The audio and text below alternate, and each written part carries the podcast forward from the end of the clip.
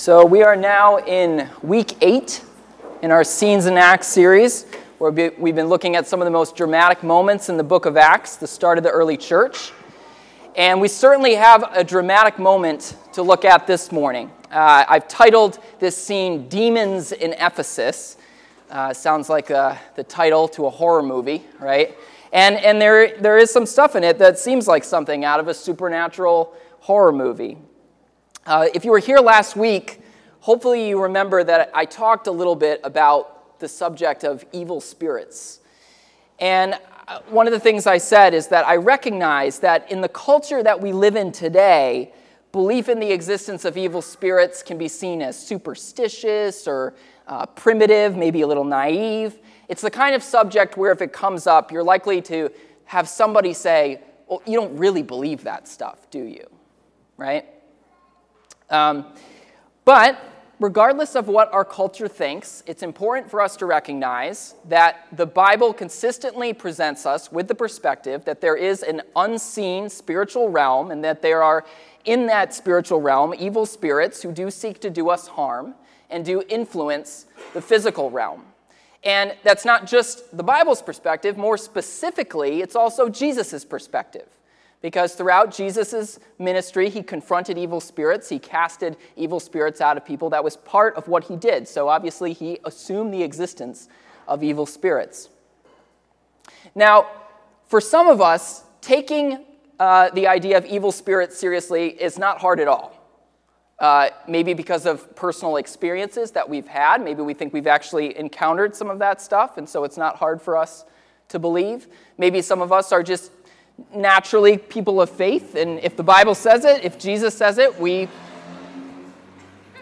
we, uh, we accept it, you know. Uh, but for others of us, it's possible that we have a really hard time believing in anything that can't be proven uh, through science, through the scientific method. And if any of you happen to be in that boat, uh, there's something I, I, would like to say before we read the story that might, might help you out a little bit. So, as awesome as science is, and believe me, I think it is awesome, it is a great gift, it is a great tool, it's important for us to recognize that science is limited in what it can prove or deny. Okay? Because science, by nature, is a process that seeks to understand physical things to understand the physical realm. Uh, but spirits, by definition, are not physical, right? They are spiritual beings. And so you're never going to be able to use science to actually determine that a spiritual thing exists. Now, what you might be able to do is use science to detect effects in the physical world from these spiritual beings, right? So that's a possibility.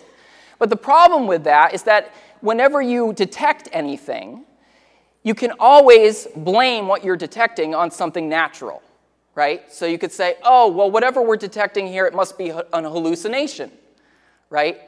Or maybe it's mental illness, which in some cases it, it may be, but in some cases there may be more going on than just that. You know, or it was just the wind, right? There's always, if your bias is to look for a natural explanation, you'll always find something to, uh, to put in the place of whatever you are detecting that might be uh, supernatural. So that's one thing, that science is always going to be biased towards finding a naturalistic explanation, and by nature, it can only find naturalistic physical explanations for things. The other problem that science has with uh, detecting spirits is that spirits, by nature, are beings with a will, right?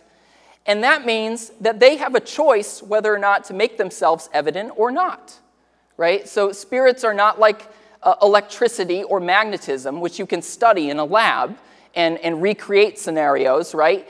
And, and, and, and, and those forces behave by uh, laws that are consistent, right? But spirits, if they exist, uh, and, and the Bible is clear that they do, uh, they are beings with a will, right? So so, one thing you cannot control in a lab is whether or not a being with a will is going to make its presence evident, right?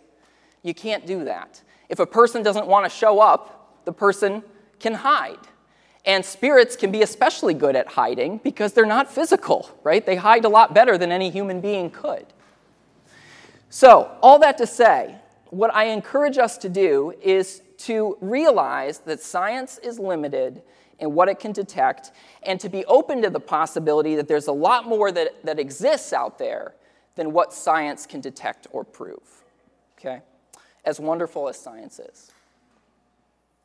All right, so that said, let's, let's look at this story. If you want to follow along in your own Bible, turn to Acts 19, starting in verse 11.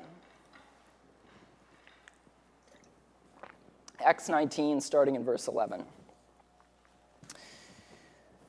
God did extraordinary miracles through Paul, so that even handkerchiefs and aprons that had touched him were taken to the sick, and their illnesses were cured and the evil spirits left them. Some Jews who went around driving out evil spirits tried to invoke the name of the Lord Jesus over those who were demon possessed. They would say, In the name of Jesus, whom Paul preaches, I command you to come out. Seven sons of Sceva, a Jewish chief priest, were doing this. One day the evil spirit answered them Jesus I know, and I know about Paul but who are you?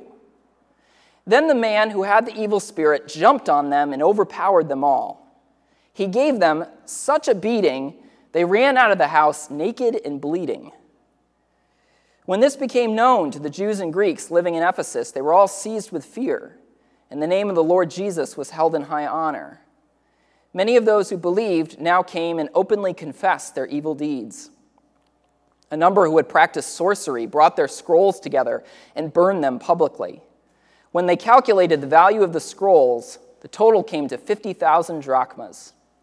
In this way, the word of the Lord spread widely and grew in power. All right, so first thing we're told here is that God is doing some extraordinary miracles uh, through Paul. Uh, crazy stuff. God is making it so that even objects that have touched them, when those objects are, are then brought to people who are sick or demon possessed, those objects heal them. Now, I want us to notice and keep in mind okay, this is according to the Bible itself, these miracles were extraordinary. Okay, now all miracles are unusual, right? But these miracles were in a special class of unusual. These were very exceptional miracles. And, and the reason I point that out is because you have to be very careful. At some point, you may turn on TV and you may uh, find a guy who looks like this trying to sell you a miracle handkerchief. and I just want to encourage you guys do not give those people a moment of your time uh, or certainly not your money. Okay, they always say the handkerchief is for free but they don't really mean that. Okay, it's part of a scam. Eventually, they're going to try and get money out of you. And just remember, okay, when this was happening with Paul, it was extraordinary. It was unusual. And none of this stuff was for sale. Miracles are not for sale. If, if, if, there's ever a moment where it looks like a miracle is for sale, you know it's not a genuine miracle and you know you need to stay away from it. Okay? So don't pay attention to any people who want to sell you miracle handkerchiefs. Uh, but in this case, handkerchiefs that have, had touched Paul did have this power to heal. And people who were noticing this were thinking, wow, Jesus is incredibly powerful. He's so powerful that people who serve him, you know, objects that touch them have this power to heal. That's amazing. And some of the people who were thinking this were the seven sons of Sceva. Seven sons of Sceva. And now, who were these people? This crazy name, Seven Sons of Sceva. Uh, this was a, a, group of Jewish brothers who went around uh, trying to exorcise demons from people. So they were itinerant Jewish exorcists. It's quite an occupation. Um, and the sons of Sceva thought to themselves, well, if this Jesus is so powerful that uh, just his servants' handkerchiefs have the power to heal people, well, then we should be able to use his name and heal people with it, right? So uh, one day they're trying to exorcise a demon and they say, In the name of Jesus, whom Paul preaches, we command you to come out.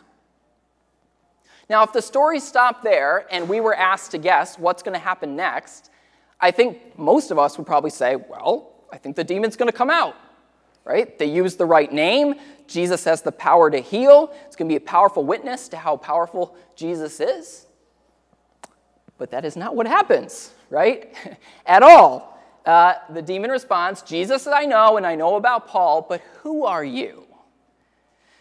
And then things get very horror movie esque, right? Uh, the possessed man becomes violent. He jumps uh, on the, the seven sons of Sceva and he drives them naked and bleeding out of the house. So, scary stuff. Now, why did that happen? The demon said, Jesus I know, and Paul I know, but who are you? Which is kind of like saying, Jesus and Paul have authority. They have authority over me. I recognize that. But who are you? You don't have authority over me. And because the demon doesn't recognize the seven sons of Sceva as having authority, they're completely defenseless against his attack. So, why don't the sons of Sceva have authority? That's the question. It's not because they're using the wrong name, it's not because Jesus doesn't have power. The problem is that they don't really know the Lord whose name they're using. Okay? Uh, they don't really know Jesus. They know the name Jesus, they know he's powerful, but they don't really know him. There's no relational connection. There's no submission to Jesus as Lord. There's no recognition of Jesus as their personal Savior. Nothing like that. Now, there's two major lessons that I want us to take away from this story this morning. So if you're taking notes, this is number one. Jesus isn't meant to be used like a magic spell. Jesus isn't meant to be used like a magic spell. Now, the practice of magic was pretty common uh, in Ephesus at the time. And, you know, we hear magic and we think of illusionists and that sort of thing. But magic, at its heart, is based on a certain assumption. And that assumption is that there are supernatural powers that exist. And if you do the right thing, you can manipulate them and get them to do what you want them to do. So, for example, if you say the right words at the right time, then the supernatural powers are going to have to obey you. Or if you brew the right concoction and throw the right animal parts in at the right time, you know, then you're going to be able to get the supernatural powers to do uh, what you want. And what the sons of Sceva were doing here is they were assuming that they could manipulate Jesus in that kind of way, right? If they just said the right words at the right time in the name of Jesus, whom Paul preaches, then they're going to be able to manipulate things around them. Then they're going to have spiritual power. So they thought that Jesus could be used like a magic spell, but Jesus can't be used as a magic spell. He doesn't want us to think of him as a magic spell. Because when we're trying to get power from him by using him as a magic spell, we're not in real relationship with him. It's kind of like never speaking to your parents, but always expecting them to give you money, right? There's something about that that's, that's disrespectful, that's rude, so Jesus wants to give us power and authority, but he wants that power and authority to flow out of a genuine relationship with him. In fact, the only real way that we can have that power and authority is through a genuine relationship with him. As I was reflecting on this idea of using Jesus like a magic spell, it occurred to me that one of the ways that people sometimes do this is with the sinner's prayer. Um, if you're not familiar with it, the, the sinner's prayer is a prayer that people are often encouraged to say in order to become Christians, in order to enter into a relationship with Christ. And it goes something like this Lord, I acknowledge that I am a sinner. I acknowledge that I need forgiveness, and I recognize that Jesus Christ paid the price for my sins. And so I receive that forgiveness and I welcome him. I welcome you into my life, Jesus. Um, now, I don't think there's anything wrong with the sinner's prayer. I want to be very, very clear about this, okay? The sinner's prayer for many, many, many people marks their transition spiritually from death to life. Okay, it is the start of their entrance into the life of faith, into a life of relationship with God. It is the moment that people rep- remember as their moment of conversion. And nothing about what I'm saying right now is intended to invalidate that or to take away from the significance of that. I've had my own moment like that, okay? So I'm not, I'm not trying to be hard on the sinner's prayer. but some people will pray the sinner's prayer, and they walk out of the room and they just go on living exactly like they did before. Nothing changes at all. Uh, they don't cultivate a relationship with God. They don't read scripture. They don't go to church. They don't pray. They don't serve. They don't try to help the less fortunate. Um, and, and they never ask themselves, how does God want me to live? How should I live in light of the grace that God has shown me? The only thing that changes, if anything changes at all, is maybe if they ever feel a pang of conscience about something they're doing, they think, well, I'm okay because I prayed a prayer once. So I'm forgiven. I'm, I'm all good. Now, if someone prays the sinner's prayer and sincerely means it, I believe that that person should be able to rest secure in the knowledge that they are forgiven. But if we pray that prayer and nothing about our life changes, nothing about our perspective shifts, then I don't think that prayer was really meaningful. It wasn't really sincere. Because if we've sincerely prayed that prayer, we're going to care about what God thinks. And of course, that's not going to mean living a perfect life, but it is going to change us. But if we pray the sinner's prayer, and the only thing it does, the only thing it does, is make us more comfortable about sinning, then we haven't really prayed the sinner's prayer. We haven't really encountered God. And what we're doing is we're using the sinner's prayer like a magic spell. And I'm not here to judge who's saved and who's not, but that didn't go well for the sons of Sceva. Okay? And of course, we also treat Jesus like a magic spell when we only interact with him if we want something right? If that's the only time that we ever interact with Him. If we, if we never try to know and live out God's will, but we only go to Jesus when we want Him to do our will, well, then we're probably treating Jesus like a magic spell.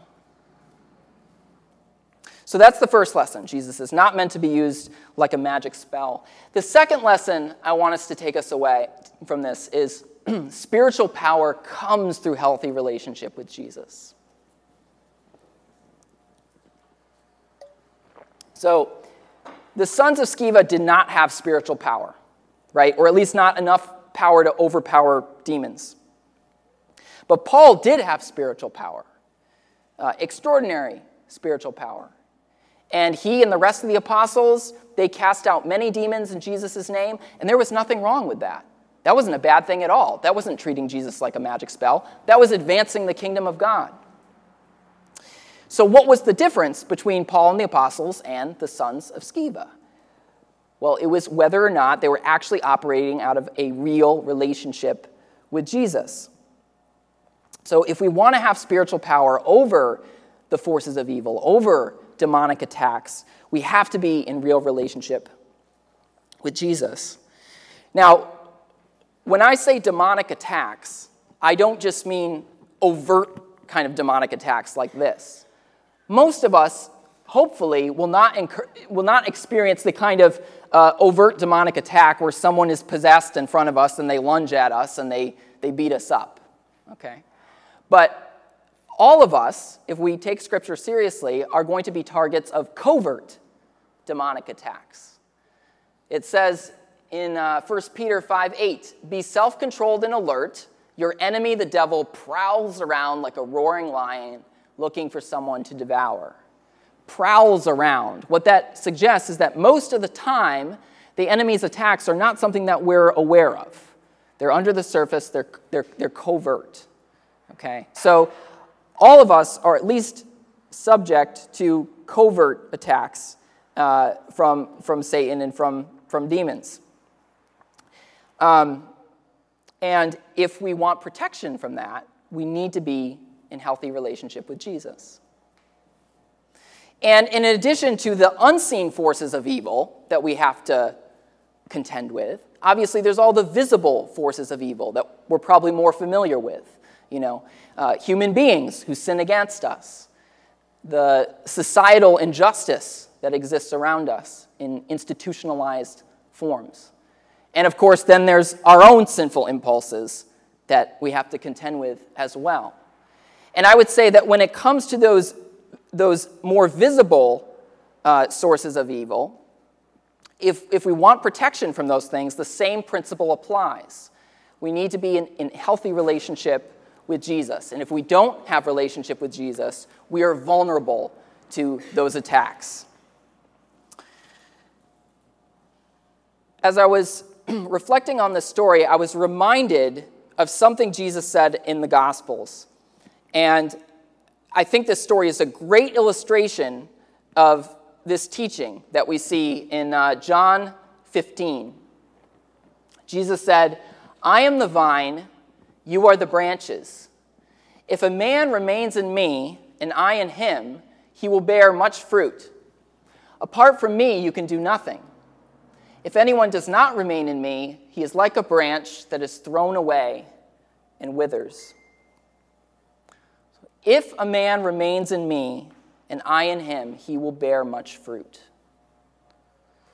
Now, whatever exactly Jesus means by remaining in him, the sons of Sceva were obviously not doing that, right? They were not remaining in Jesus. And because of that, they weren't able to produce good fruit. They weren't able to uh, cast out the demon. And in the face of that evil, they withered like a branch cut off from the vine. Now, I've been using these words repeatedly healthy relationship with Jesus, healthy relationship with Jesus. That makes all the difference. So we need to ask ourselves okay, well, what does that actually look like? A healthy relationship with Jesus. Well, to answer that, I think we need to look at this analogy that Jesus gives of the vine and the branches. And specifically, I think we should look at this word remains. If a man remains in me. Now, what does that, that word mean? Well, that word comes from a Greek word that is often translated as abide or dwell. So, one way of thinking about that word is it's kind of like Jesus is saying, if you make my, your home with me, if you make your home with me, then you will bear good fruit. If you don't make your home with me, then you won't bear good fruit. So let's take that analogy a little further this idea of, of making our homes with Jesus. Wherever your home is, that's where you go every day, right? Uh, that is ideally where you feel safest. That's what we expect from a home. When a home is not the place where we feel safest, we say, This is a house, but it's not a home right? Home is the place where you're supposed to feel safe. It's your sanctuary, and it's supposed to be the place where you feel known and loved and secure. And it's where you spend a lot, if not most, of your time, right? And similarly, when we remain in Jesus, uh, Jesus, his teaching, and his presence is where we go every day. It's our foundation, uh, it's our security, and Jesus is the one who gives us a sense of identity and, and the knowledge that we are fully known and fully loved. He becomes our home, He is home for us. And if Jesus is, is our home, if He's the one that we continually go to for rest and identity and security, then we're going to share in His power and strength. We're going to have resistance against the forces of evil that try to attack, attack us, whether it's demonic or human or personal and we're going to have defense against the prowling lion. But if Jesus isn't our home, if he's not where we go to to find our rest and our identity and security, if we, if we go to other places to be our home, like money, status, um, career, any other false God, then those homes are very easily broken into. And, and we have no defense against the forces of evil. Earlier this week, I was reading a sad article about a study that was done on male pastors who had fallen into the terrible sin of having an extramarital affair. And this study uh, interviewed 246 male pastors who were in this situation and had to leave their jobs because of it. And it found that each one of them, before committing the affair, had all but ceased having a daily time of personal prayer, Bible study, and or worship. Um, that was the exact words that I guess when they were interviewed, they said, yeah, I, I wasn't doing that. And so, even though uh, these men were pastors, they weren't really making their home with Jesus. Uh, they, weren't, they weren't going to him regularly for rest and restoration. They weren't going to him to be reminded of their, their identity and to experience the feeling of being known and loved by Christ. And so when temptation came, they were weak and they fell. And I don't want to suggest that all of these men cheated on their wives simply because they weren't reading their Bibles enough, simply because they weren't praying enough. But I do think the fact that they weren't doing those things was symptomatic of an even deeper problem, which is that they were not making their homes with Jesus. And that made them vulnerable. And so the message this morning is a really simple one. But I think this story brings it home in a powerful way. And the message is this make your home with Jesus. If you don't want to get jumped on and attacked by the forces of evil, make your home with Jesus. Make time to talk to Him, make time to pray, make time to worship. You know, I know for me, uh, some of the best times that I feel like I have, the times when I'm happiest, are when I'm walking through the woods and I'm praying. Or I'm listening to, you know, a podcast where somebody is giving a great sermon.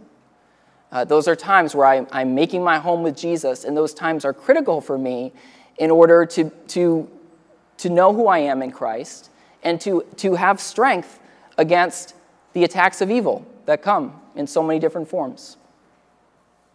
So make, make that time. Make that time to make your home with Him. Don't just treat Jesus as a magic spell, uh, but honor him as Lord and as home for your soul. Let's pray.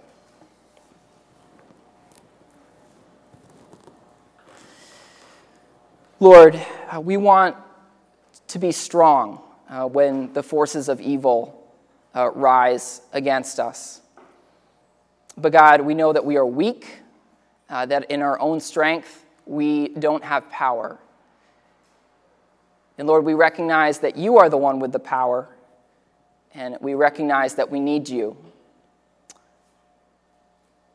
Lord, I pray that we would remain connected to you, that we would abide with you, that we would dwell with you um, like branches off a vine, Lord, that we would receive all our nourishment, our strength, and sustenance from you. Father, I pray that we would go to you regularly to, to be reminded of the fact that we are fully known and fully loved that we can rest secure in you. And I pray that as, as we do, Lord, you would give us strength and power. In Jesus' name, amen.